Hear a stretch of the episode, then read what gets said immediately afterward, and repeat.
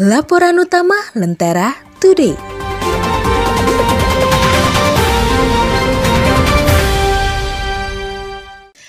Karut-marut perlindungan data pribadi.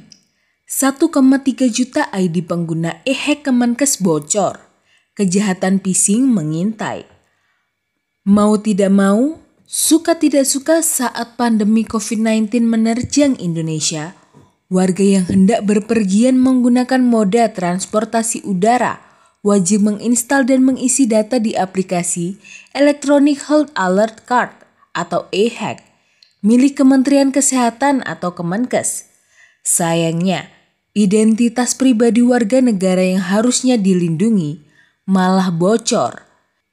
Dugaan kebocoran data 1,3 juta pengguna eHAC dilaporkan pertama kali oleh Cyber VPN Mentor sejak Juli 2021 lalu. Respon pemerintah pun disorot dan terkesan lambat.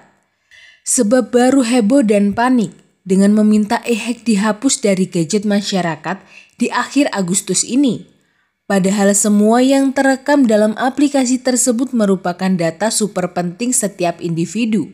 ID pengguna yang berisi nomor kartu tanda penduduk atau KTP, paspor, serta data dan hasil tes COVID-19, alamat, nomor telepon dan nomor peserta rumah sakit, nama lengkap, tanggal lahir, pekerjaan dan foto terekspos lengkap.